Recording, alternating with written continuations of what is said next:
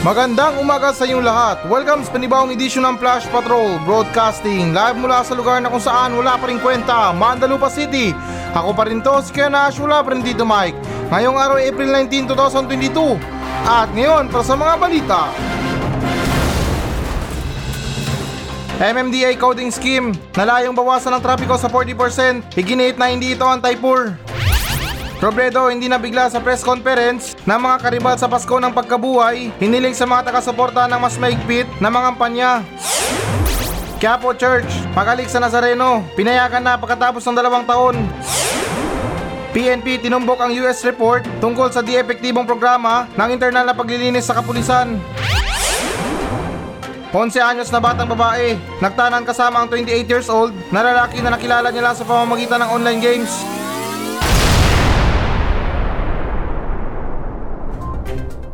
MMDA coding scheme, nalayong bawasan ng trapiko sa 40% at iginiit na hindi ito anti-poor.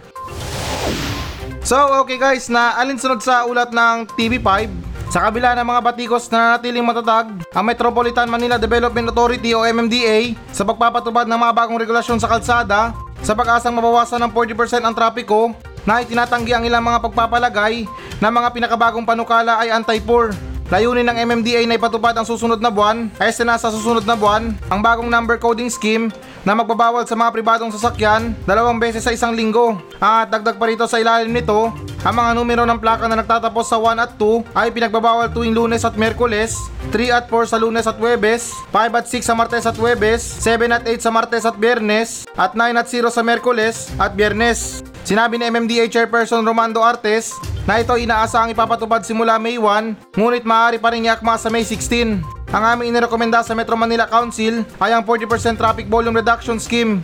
Ito ay ipapatupad ng 5 to 7 p.m.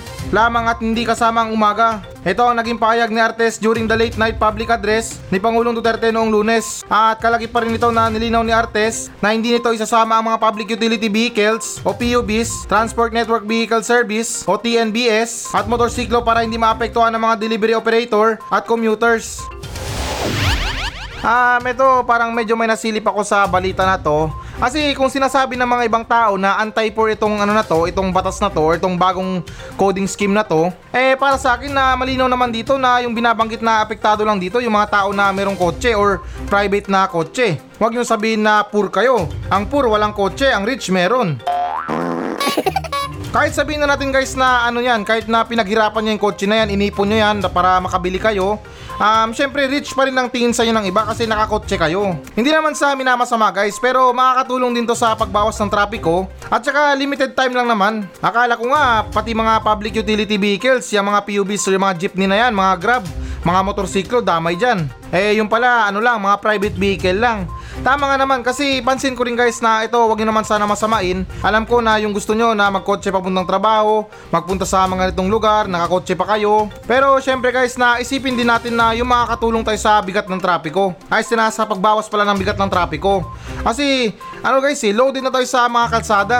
Puro semplang na, puro mga banggaan nang nagaganap sa kalsada. What I mean na yung hindi naman banggaan pala, yung ano, yung mga sagian ng kotse, um, gitgitan, tapos yung mga tao sa sidewalk, hindi na alam kung saan lulugar kasi pati mga motor nandun na.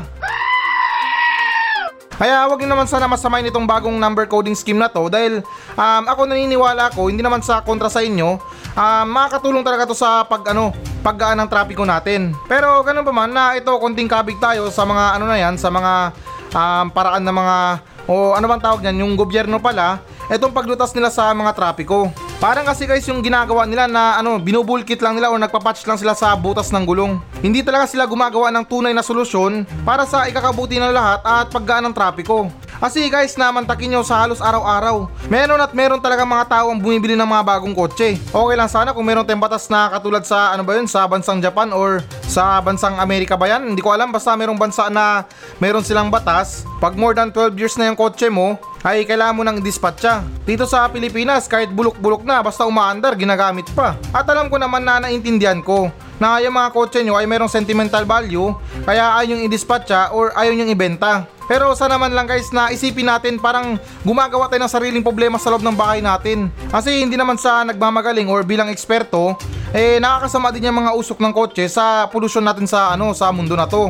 Lalo't itong mundo na to meron ng taning sa climate change. Parang sa pagkakaalam ko lang, meron na lang tayong 8 years para ano baguhin yung mundo natin dahil kung hindi, permanent na talaga na magkakaroon tayo ng problema sa mga climate change. Pero anyways na yung topic na yan, na in the future pa yan kasi matagal-tagal pa naman yan at alam ko na naniniwala ako na kaya pa rin natin baguhin yung mga ginagawa natin sa mundo na to. Kaya ganun pa man guys na balik ulit tayo sa traffic, maganda kasi yung gawin ng gobyerno dito, hindi lang sila magbigay ng mga solusyon or parang patching lang sa gulong na butas. Gawan talaga nila ng pinakabagong solusyon. Yan ay mga pag-build natin ng mga bagong kalsada, mga skyway or hindi naman kaya underground. Kasi para sa akin guys, kung yung mga paraan natin na hanggang dito lang, maubos na lang lahat ng mga number sa plate number. Hindi pa rin nalulutas yung problema natin sa traffic na yan.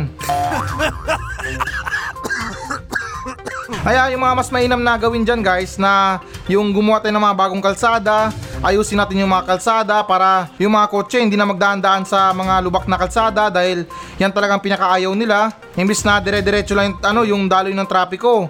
Pagdating dun sa parte na yan or sa, ano, sa daanan na lubak, yung mga kotse magdahan-dahan. Kaya ayun, yung kinalabasan, bibigat din yung trapiko. Alam ko guys na kaya naman to ng Pilipinas na gawa ng solusyon pero hindi ko lang alam sa gobyerno kung tinatamad ba sila or sadyang wala silang ano, wala silang balak na tulungan tayo mga Pilipino na malutas itong ano natin, itong problema sa trapiko. Ang daming nakaupo dyan ng mga senator, mga councilor, mga mga ano ba, yung mga crocodiles na yan. Ang dami nyo dyan, wala kayong magawang solusyon para sa paglutas ng mga trapiko. Ano bang ginagawa nyo dyan? Nagpapalaki lang kayo ng tiyan? Hindi naman talaga sa namumuna guys ha, pero syempre sa mga problema natin, ang dami nilang namumuno dyan, ang dami nilang nagpapatupad ng batas, ang dami nilang magkakamukha dyan, hindi man lang mabigyan ng solusyon itong mga problema natin. Parang tunog kasi na kaya yan na ang dami nyo dyan, wala man lang kayong magawa. At saka hindi ko lang maintindihan guys na itong mga toll gate na to. Sa mga toll gate, sa mga expressway na yan, ang lawak or ang ano ba, ang gaan ng trapiko. Yung mga daloy ng mga sasakyan tuloy-tuloy talaga. Samantalang sa mga public road, yung mga libreng kalsada na yan, nagsisiksikan yung mga tao doon or yung mga kotse doon. Ginawa yung negosyo yung mga kalsada na yan eh. At saka hindi ko maintindihan kung bakit na hindi nyo mabigyan ng solusyon para na pwede nang dumaan yung mga below 400cc na motor dyan.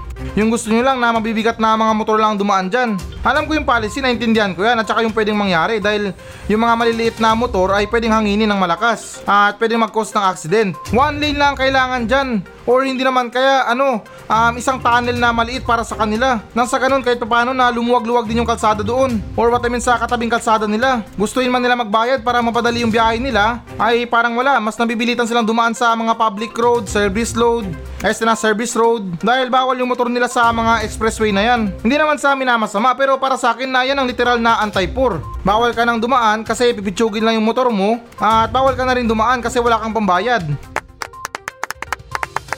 Kaya ganun pa man guys na para sa akin na walang anti-poor sa mga number coding scheme.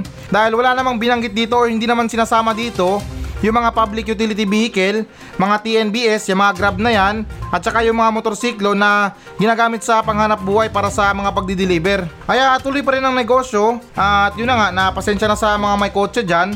Hindi naman din sa intensyon ko na pasamain yung loob nyo pero para sa akin na kung susunod kayo ay parang nakakatulong na rin kayo sa ano sa paggaan ng trapiko. At hindi lang sa paggaan ng trapiko, pati na rin sa ano sa mundo na to. Pero never mind na lang kasi yung iba dyan, kung hindi dalawang kotse, tatlo. Sunod naman tayo na balita. Robredo hindi nabigla sa press conference ng mga karibal sa Pasko ng pagkabuhay at hiniling niya sa mga taga-suporta na mas mahigpit na mga kampanya. So, okay guys, na alinsunod sa ulat ng CNN Philippines, hinihiling ng kandidato sa pagka-presidente na si Vice President Lenny Robredo sa kanyang mga taga-suporta na huwag hayaang tumaas ang kanilang emosyon matapos akusahan ng tatlo sa kanyang mga karibal ang kanyang kampo na sinusubukan silang umatras sa halalan. At dagdag pa rito, sa Facebook post nitong linggo, pinasalamatan din ni Robredo ang mga nagtanggol sa kanya matapos tamaan ni na Manila Mayor Isko Moreno Senator Ping Lacson at dating Defense Secretary Norberto Gonzales ang kanyang kampo. Hinimok niya ang kanyang mga taga-suporta na tumuon sa kanyang kampanya may tatlong linggo bagong araw ng halalan. Ika niya may pakiusap lang ako. Mula bukas, 20 campaign days na lang natitira. Kailangan wag tayong magpatalo sa emosyon. Huwag na tayong magbitiw ng masasakit na salita. Focus lang muna tayo sa kampanya. Tao sa tao, puso sa puso. May bayan tayong kailangang ipaglaban, sabi niya. Oo nga naman guys, na tama naman si Lenny Robredo dito. Kasi ano eh, iba yung klase na kapag nagpadala tayo sa emosyon natin. Kumbaga parang nagdidilim yung paningin natin at pagkatapos, hindi na natin alam yung ginawa natin na nakapatay na pala tayo. At totoo yan guys na nangyayari yan. Karamihan sa mga tao na nagpapadala sa emosyon, talagang mayroong nagagawa na hindi maganda.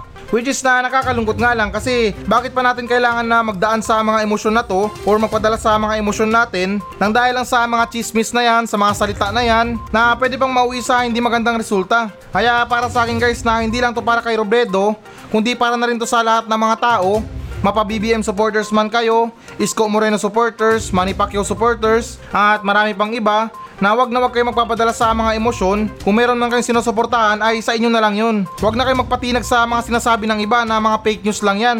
Medyo risky talaga kasi guys na kung magpapadala tayo sa mga emosyon natin. Lalo't kung usaping galit yan ay talagang napakahirap yan. Okay lang sa mga pagkamatay or pagkalungkot na minsan naiiyak na lang tayo na hindi natin namamalayan. Okay lang sa mga ganun dahil talagang nakakalungkot yun. Pero kung sasabihin natin para sa mga galit yan or parang mga fake news yan tapos bigla tayo nagalit at nadala tayo sa mga emosyon natin ay yun na nga tulad ng sinabi ko ay pwedeng mauwi yun sa hindi magandang resulta. Baka matulad kayo sa nakakulong na lalaki na sinabi niya siguro umiral yung kademonyo ng aking kamay gumalaw.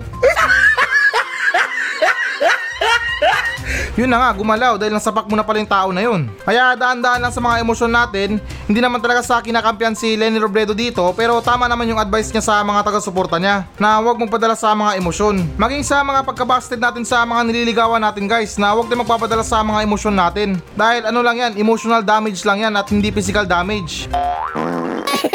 Medyo magkapareha sila ng sakit pero um, iba pa rin yung physical damage. Yung physical damage kasi guys na hindi naman sa nagmamatalino dito ay yan ang ano, yung mga sinapak ka, sinampal ka, inuntog ka, plinahing kick ka. Huya!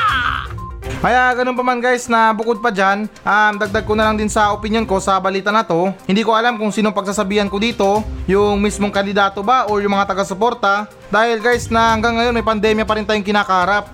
Sa mga campaign rally natin guys, dahan-dahan lang tayo. May bukas pa guys. Dahan-dahan lang, wag natin iubos yung power natin sa mga campaign rally na yan. Yung tipo na wala nang bukas para magsaya. Kawawa naman yung kandidato nyo or yung sinusuportahan nyo. Kung nagkaroon or tumaas ulit yung mga kaso ng virus. Dahil sila ang matitiktikan dyan dahil sa mga campaign rally nila. Kaya talagang mag-ingat pa rin tayo sa pandemya guys. Um, ito na lang talagang may papayo ko sa inyo na mag-ingat na lang tayo. Mag-ipon tayo ng pera hanggat maaari dahil hindi natin alam kung anong mangyayari pagkatapos ng eleksyon.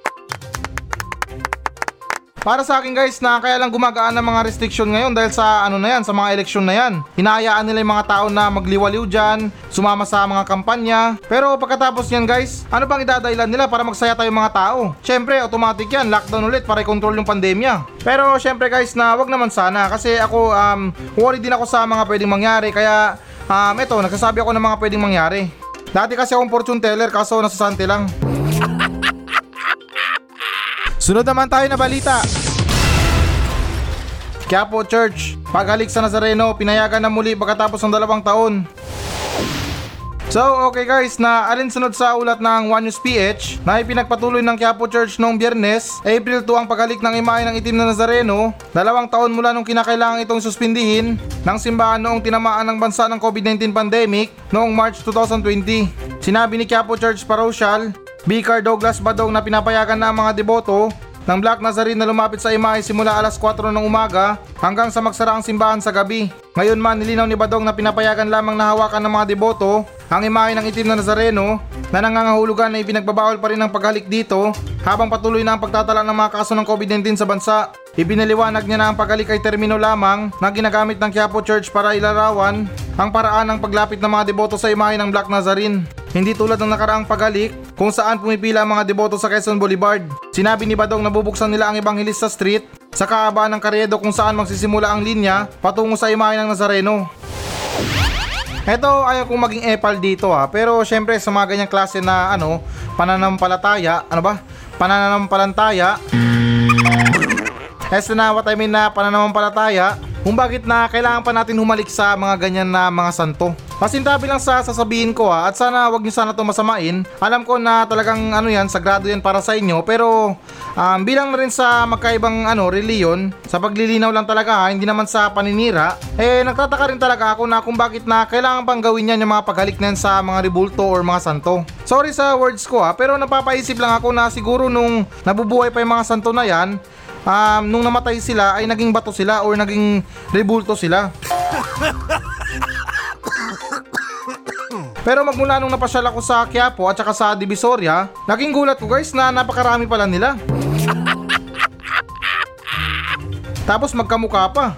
Meron pang big at saka small. Hindi ko lang alam guys ha, pero speaking sa mga ano natin, sa mga pagdarasal natin, um, sa pagkakaalam ko na lahat naman tayo ay pwede magdasal ng tahimik at saka mag-isa. Or ano ba, na wireless yung mga dasal natin kahit na nakapikit lang tayo, wala tayong damit, may damit tayo, wala tayong ligo, ay pwede tayong magdasal sa Panginoon. Pero sa mga ganyang klase na paghalik natin sa paa, ang paghawak natin, ito na rin siguro yung dahilan guys kung bakit na iilan sa mga scientists ay wala silang Diyos. Kasi yung mga scientists na yan, may alam yan sila sa mga sensya, sa mga bakterya, sa mga virus na yan. Masintabi lang ulit sa sasabihin ko, iilan sa ating mga tao. Pag nakikiinom sa mga bottled water na mga kasama natin, talagang binabaso pa natin or hindi naman kaya, tinutungga natin nang hindi tumatama yung bote sa labi natin. Ngayon tayo kaselan sa mga bakterya at sa mga pandidiri natin. Sa totoo lang guys na ayaw kong pag-usapan ito pero since na ito yung topic natin, um, nire-respeto ko pa rin naman. Talagang lubos na nire-respeto ko pero itong mga sinasabi ko ay ano ba, katanungan lang. Huwag nyo naman din sana masamain na isipin nyo masamang tao ako, ginagawan ko lang ng biro yung mga paniniwala ng iba, mali po yung iniisip nyo dahil ako curious lang ako sa mga ginagawa ng iba. Siguro may mga dahilan kayo dyan kung bakit na ginagawa nyo yan pero syempre sa mga katulad ko na walang idea sa mga ganyan ay talagang mapapaisip ako ng iba dahil sa napaka weird na ano pamamaraan ng pagdarasal. At saka tayo mga tao guys sa buong buhay natin na ano, parang bihira lang sa atin na humalik ng paa. Ultimo nga mag-asawa dyan, depende pa yan kung may gana yung asawa na halikan yung paa. Pero ano ba yan, parang nagigilty ako sa mga sinasabi ko dahil sa totoo lang talaga guys na ayaw kong maka-open ng mga tao dito. Dahil unang-una sa lahat na nirerespeto ko talaga ang mga ano, mga bawat reliyon. Pero ganun talaga guys na katulad ko or iba rin dyan na parang curious din sa ginagawa ng mga katoliko sa mga paghalik sa paanong Nazareno. Sa pagkakaalam ko guys na pwede naman yan hawakan, di ba? Or ano lang, touch lang, touch by touch para sa ano, pagdarasal natin. Kasi kung sinusunod talaga natin yung mga tradisyon ng mga paghalik sa panang Nazareno, bakit sa dahilang pandemya lang naitigil ito? Eh kung sinasabi ng iba na sagrado to na kailangan talaga na ano, ipagpatuloy. Pero ano ba yan? Talagang guilty ako sa mga sinasabi ko. Pasensya na sa mga nasabi ko guys ha, pero hindi ko talaga intensyon na gawing katatawanan itong mga sinasabi ko. Etong mga sinasabi ko ay bilang ano lang, curious lang sa ano na pagiging ignorante ko. Alam ko para sa ating mga tao na namumuhay sa mundo na to, marami man tayong mga ginagamit na Diyos para ipagdasal. Pero ako naniniwala ako na iisa lang ang Diyos. Pero tayo mga tao na nagdarasal tayo sa mga iba't ibang klaseng paraan. Sunod naman tayo na balita. PNP tinumbok ang US report tungkol sa deepektibong programa ng internal na paglilinis sa kapulisan. So, okay guys, na alinsunod sa ulat ng Philstar, itinulak noong lunes ng hepe ng Philippine National Police ang ulat ng US State Department na nagsasabing hindi epektibo ang internal cleansing program nito. Ito ay matapos sabihin ng US Department of State na nakatanggap ito ng mga kapanipaniwalang ulat ng mga miyembro ng pwersang pangseguridad ay nakagawa ng maraming pang-aabuso sa 2021 country report nito ng Human Rights Practices. Mahigit 5,000 pulis ang tinanggal sa serbisyo sa ilalim ng internal cleansing. Bagamat kinikilala ng ulat, ang dapat na estadistika ng internal cleansing program, itinuro din ito ang mga insidente ng impunity sa loob ng organisasyon ng pulisya na sinabi nito na naging hindi epektibo sa karamihan. Sa isang press conference noong lunes ng umaga, Sinabi ni Police General Leonardo Carlos, ayos na Leonardo Carlos, na ang claim ay napaka-sweeping na tumuturo sa mga numero ng programa sa ngayon. Sinabi din ni Carlos na ang internal discipline campaign ay may preventive, punitive, and restorative approach sa mga maruruming pulis sa organisasyon ng pulisya. At dagdag pa ng PNP chief na ang organisasyon ay nakapagtala ng maraming police officer na nakarecover matapos silang gumawa ng minor infractions. Eto, hindi naman sa nilalata, pero para sa akin na opinion ko lang dito, Kahit na hindi na makialam yung US report dito o yung departamento ng US, tayo mga Pilipino alam naman natin yung mga pinaggagawa ng pulis sa bansa natin. Noon pa yan guys na talamak na talaga mga kalukuhan lalot na sa mga pulis na yan ay yung iba ginagamit talaga yung pagiging pulis nila para gumawa ng masama. Hindi naman sa nila lahat pero yan ang ano yan ang opinion ko sa akin. Sa mga pagkawala ng mga sabungero may mga nadadawit na pulis. Sa mga shabu na yan, mga hostage na yan, merong ano, merong dawit ng pulis. Mga pagpatay sa matataas na tao, dawit ng pulis. Hindi naman talaga sa sinisiraan guys, pero yan ang ano eh, yan ang lumalabas sa mga mata ng mga tao. Kumbaga, yan ang nakikita nila sa imahe ng mga kapulisan. Hindi naman sa nila lahat. Alam ko na meron pa rin mga pulis na mabuti dyan na kahit paano na hanggat maaari ay ginagawa pa rin nila yung tungkulin nila. Pero itong mga sinasabi ko, ito yung mga pulis na talagang hudlom na hudlom yung pagkatao nila sa mga ginagawa nilang kalokohan. Marahil siguro na itong mga report sa US na to ay first time nila na ma-discover na yung mga pulis sa ano sa Pilipinas ay yung ilan ay madumi. Pero kung sa ating mga Pilipino yan, kung tatanungin tayo, yung iba sasagot na lang dyan na ay yung mga pulis, sanay na kami dyan, iilan sa kanila o karamihan sa kanila yung gawain nila madumi. Nakakalungkot lang kasi isipin guys na maging sa mga pag-hold up na yan, sangkot na mga pulis dyan. Mga pag-hostage sa mga Chinese kasama na ang mga pulis. Kaya ganun pa man guys na ewan ko na lang kung anong mangyayari sa mga kapulisan natin dahil para sa akin na kulang yung 5,000 na yan para sabihin natin na malinis na yung mga kapulisan. Hindi naman sa minamasama talaga ayoko na lang mag-talk. Kung pulis mandalupa na lang pag-uusapan natin, nako, sa mga statement pa lang nila gusto mo na magretiro sa babasahin mo. Dahil dito sa Mandalupa na pinamumunuan ni Mayor Cookie, ultimo balot vendor hinuhold up, ninanakawan ng mga benta, nang buburaot sa mga tindahan na sinabi pasulat muna or lista muna yung mga kinain nila or kinuha nila. Tapos wala na, hindi na babayaran. Yung mga vendor nagtitiwala sa kanila kasi alam nila pulis naman. Pero anong akala nila? Pulis din pala ang mamuburaot sa kanila.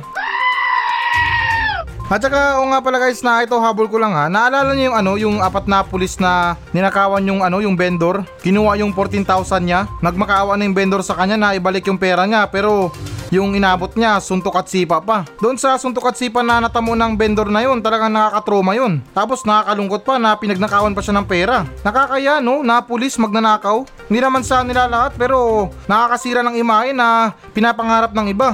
Hindi naman sa inihiling guys ha, pero sa mga ganyang klaseng pulis ay dapat na talagang tanggalin na sa serbisyo yan. Hinala ko lang kasi guys na kung bakit na karamihan sa mga pulis ay hirap na tanggalin sa serbisyo kasi yun na nga na ilan sa kanila may mga utang pa sa gobyerno. Yan ay mga loan nila na yung iba umaabot ng kalating milyon, isang milyon. Kaya yung iba hinihintay talaga na makapagretiro sila para mabayaran nila yung mga utang nila. Buong akala ko guys na sa mga training nila, dyan nila binibuild up yung attitude nila. Pero anong akala ko, hanggang dyan lang pala. Yung iba pagkatapos ng graduate, demonyo pa rin. Sunod naman tayo na balita. 11 years old na batang babae, nagtanan kasamang 28 years old na lalaki na nakilala niya sa pamamagitan ng isang online game. So, okay guys, na alinsunod sa ulat ng GMA Network na nasagip ng mga otoridad ang isang labing taong isang gulang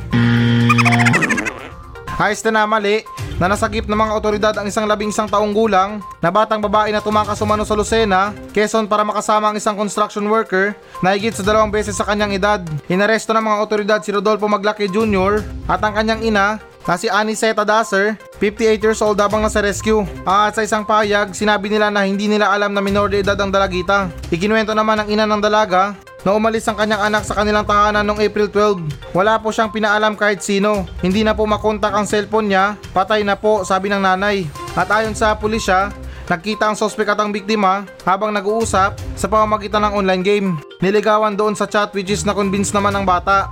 Sabi ni Malabon Police Chief Police, Colonel Albert Barot. Nako, ito na talaga ang sinasabi ko sa mga paglalaro ng mga kabataan na yan sa mga online games. Para sa mga magulang dyan na hindi naman sa pinaghihigpitan dapat yung mga anak nyo pero sana man lang na maging aware kayo sa mga ginagawa ng mga anak nyo. Kasi ano, kahit na sabihin natin na online games lang yan, palaro-laro lang, pero yung iba dyan nagsisimula yung mga kalukuhan nila. Alam ko naman sa mga games na yan na sa mga paglalaro natin, kailangan natin ng kaduo, kailangan natin ng kagrupo para manalo sa mga laro. Pero yung iba, naging libangan na talaga nila na maglaro ng ganitong oras para sabay sila maglaro. Kasi sa mga laro na yan, tulad ng Mobile Legends or mga Call of Duty, talagang teamwork yan para manalo. Yung iba, ginagamit sa tamang paraan para manalo, pero yung iba, um, nakakalungkot isipin na ano, ginagawa nilang paraan to para makahanap ng jowa nila. Pasintabi lang sa mga babae na player dyan. Yung iba, nagpaparinig sa mga magagaling na player na lalaki para tulungan sila magpa-level up or manalo sa mga laro. Siguro itong construction worker na to magaling tong gumamit ng Johnson. At yung bata naman, pasintabi lang baka Angela user. Magaling sa mga sanib-sanib. Eh hindi natin masisi yung Johnson. Kailangan talaga ng katandem yan or kariding in tandem para makascore sa kalaban or makapatay ng kalaban. Kasi kung mag-isa lang si Johnson, hindi niya kaya yan. Kahit na malakas siya, ay talo pa rin siya kasi sa kasabihan, walang malakas sa marami. Kaya doon siguro na in love yung bata sa kanya kasi magaling siya mag-drive ng Johnson. Pero wag kayo guys, nabibihira lang yung mga tao na magaling gumamit ng Johnson. At oo nga pala na itong tinutukoy ko larong Mobile Legends to ha. Baka mapaisip kayo na ibang Johnson ang binabanggit ko. Kasi yung sa Johnson guys na ano, bibihira lang yung mga players na magaling ang gumamit dyan. Napakahirap gamitin ng Johnson lalo't na sa mga pagmamaneo, pagdadrive, paghanap ng kalaban para banggain at baka score na rin sa kalaban. Kaya yun na nga na hinala ko na rin na ano, na baka itong construction worker na to ay Johnson user.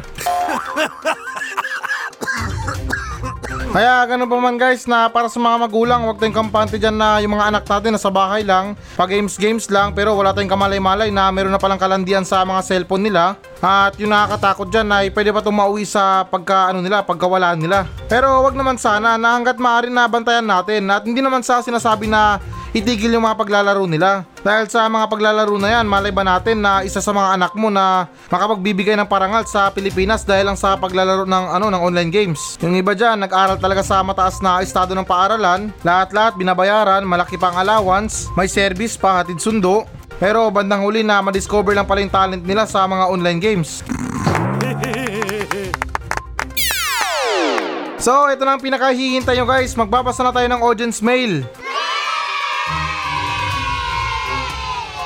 Mula pa rin to sa mga nagmensahe sa atin sa Facebook page ng Flash Patrol. At bago pa man ang lahat na gusto ko lang kayong batiin ng Happy Tuesday. O kay bilis talaga ng panahon ngayon. Hindi natin namalayan, Tuesday na. Tapos Wednesday, Thursday, Friday at day off na.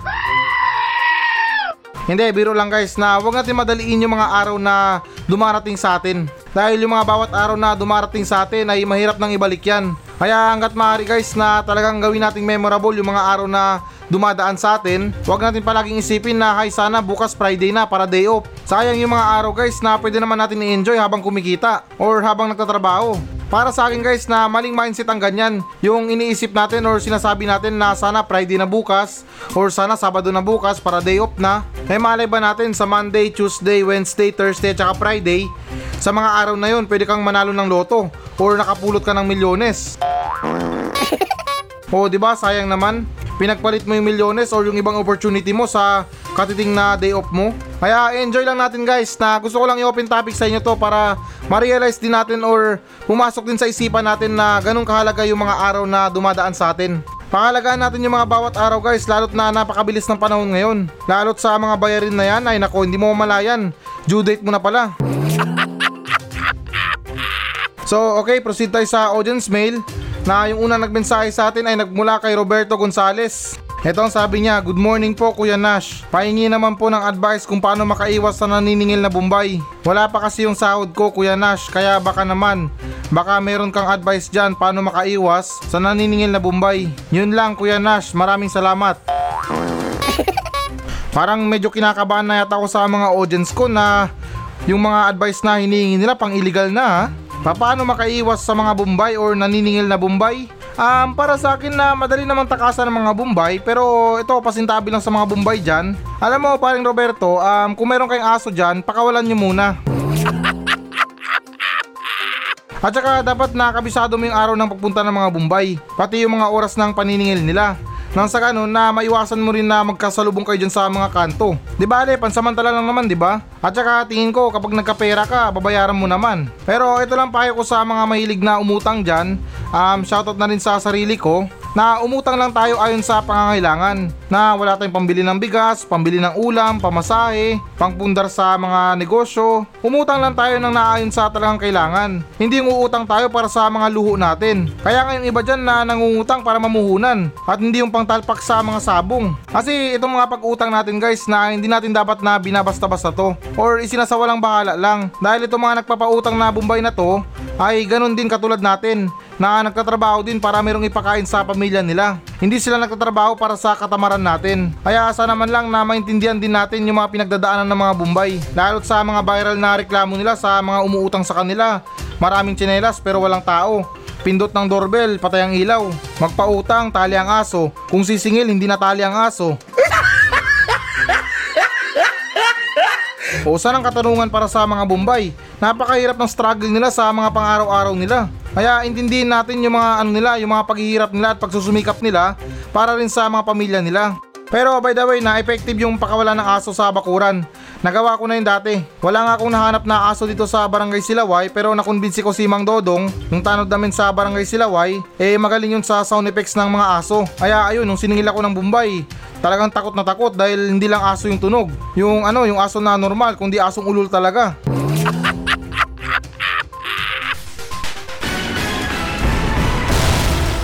Hello guys, na bago natin tapusin ang show na to, uh, hinihikayat ko lang yung mga audience natin na mag-message sa akin dito sa Mandalupa Station para sa mga reklamo nyo sa kapitbahay nyo, reklamo nyo sa asawa nyo, sa mga kaibigan nyo, at kahit sumbong na rin para sa mga katarantaduhan dyan sa lugar nyo. At kung boring ka naman, pwede naman kayo magpa-shoutout sa akin ng buong angkan nyo. Mula ninuno nyo hanggang apo, isa-shoutout natin yan. Kaya guys, na ano pang hinihintay nyo? Magmensahe na kayo dito sa Facebook page ng Flash Patrol at nakakaasa kayo na walang minti sa mga pa-shoutout nyo. Paki-like na rin ang Facebook page ng Flash Patrol. Maawa na kayo, desperado na ako sa buhay. Kaya ulitin ko, para sa mga reklamo sa buhay, reklamo sa kapitbahay, reklamo sa mga tao, ay huwag kayong maya na magmensahe sa akin sa Facebook page ng Flash Patrol dahil actionan natin yan ng makabuluhang kalukuhan.